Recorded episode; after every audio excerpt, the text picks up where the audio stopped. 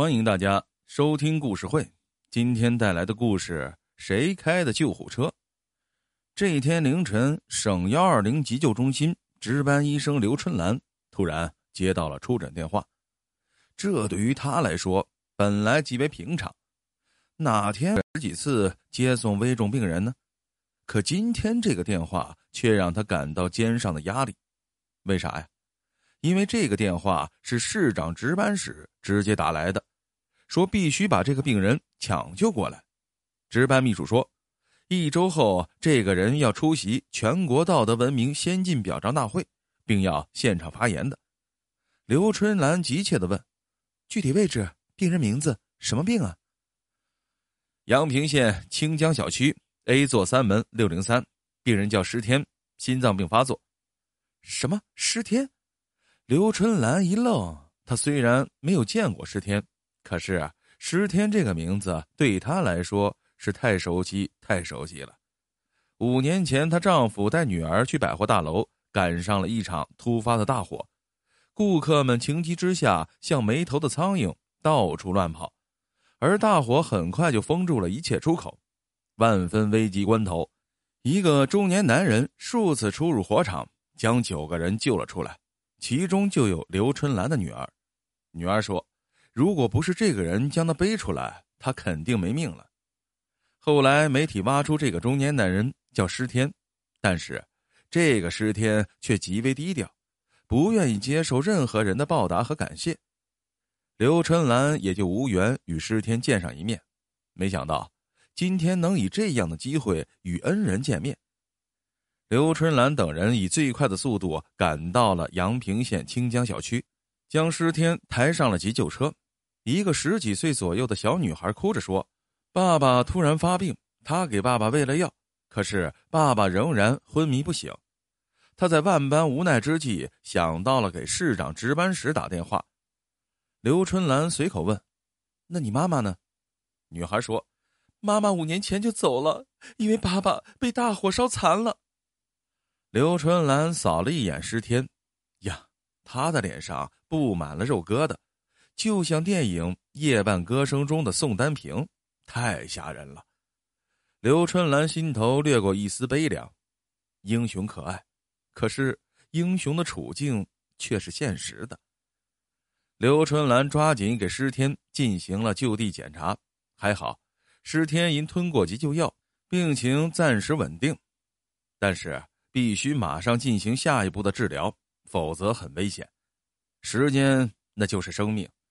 急救车闪着蓝色灯光，快速的离开了小区，很快就驶入了高速公路。刘春兰知道，再过十几分钟就能抵达急救中心了，于是低头盘算用什么方案抢救尸天最好。突然，他感到车速慢下来，而且越来越慢。他着急的对司机说：“师傅。”快点开呀！这病人还没有脱离危险呢。司机却说：“我也想快呀，可是这快得了吗？”刘春兰抬眼一看，呀，这不知道什么时候高速公路上起了浓浓的大雾，滚滚的雾就像飘舞的棉絮，一团团的在公路上滚动着。虽然急救车开着大灯和防雾灯。可是此时，就像在茫茫宇宙中一只萤火虫的亮度。司机瞪着眼睛，急得汗水顺着脖子往下流。可是汽车仍然像瞎子一样一步一步的挪着，速度还没有走路快呢。刘春兰心急如焚，难道自己女儿的救命恩人就眼睁睁的在自己手上丢失了性命？他忽地站起身，冲着司机后面急迫的说：“师傅。”快想想办法呀！司机有些烦火，说道：“我能让汽车插上翅膀吗？”刘春兰急得给急救中心打电话，希望立即增援。可是中心主任说：“遇上大雾，我们也出不去啊。”刘春兰又给师天检查，哎呀，情况很不好啊，不能再耽误了，否则真的就是回天无术了。救车像只蜗牛，在高速公路上慢慢的爬行。全车的人除了师天外，都急得不得了。突然，前面的路上模模糊糊的有个人影，司机以为自己眼花了，揉了揉眼细看，确实是个人。他一个急刹车停住了，探出脑袋骂道：“你不要命了！”拦车的是一个年轻姑娘，也就是二十五六岁，穿着一身藕色的衣服。她对司机笑笑说：“大哥，我有急事搭个车。”司机没好气的说：“不行，我这又不是公交车。”可是姑娘堵在急救车前不走，弄得急救车过不去。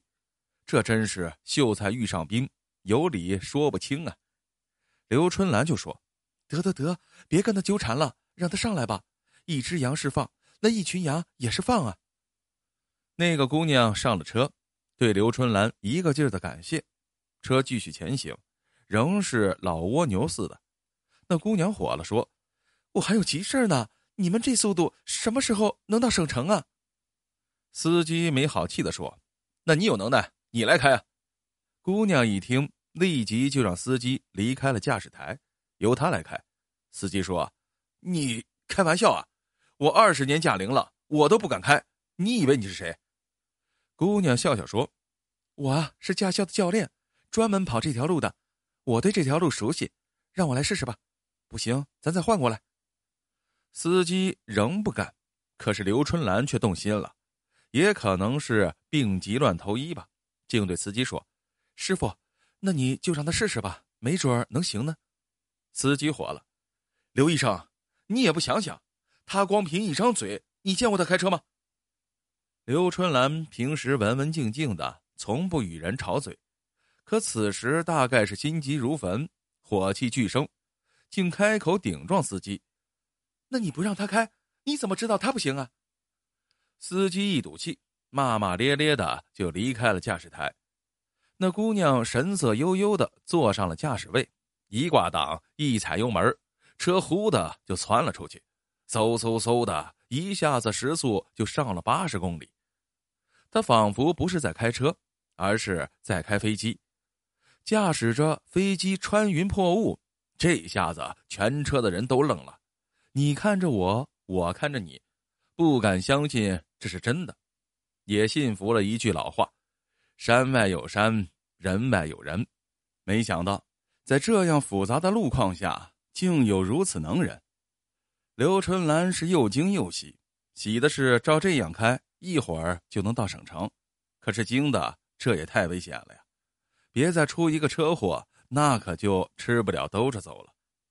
那姑娘像一个镇定的指挥员，从容不迫，不苟言笑，眼睛紧紧的盯着前方，双手握着方向盘，车是开的又快又稳，就像是在 F 一赛场上飙车一样。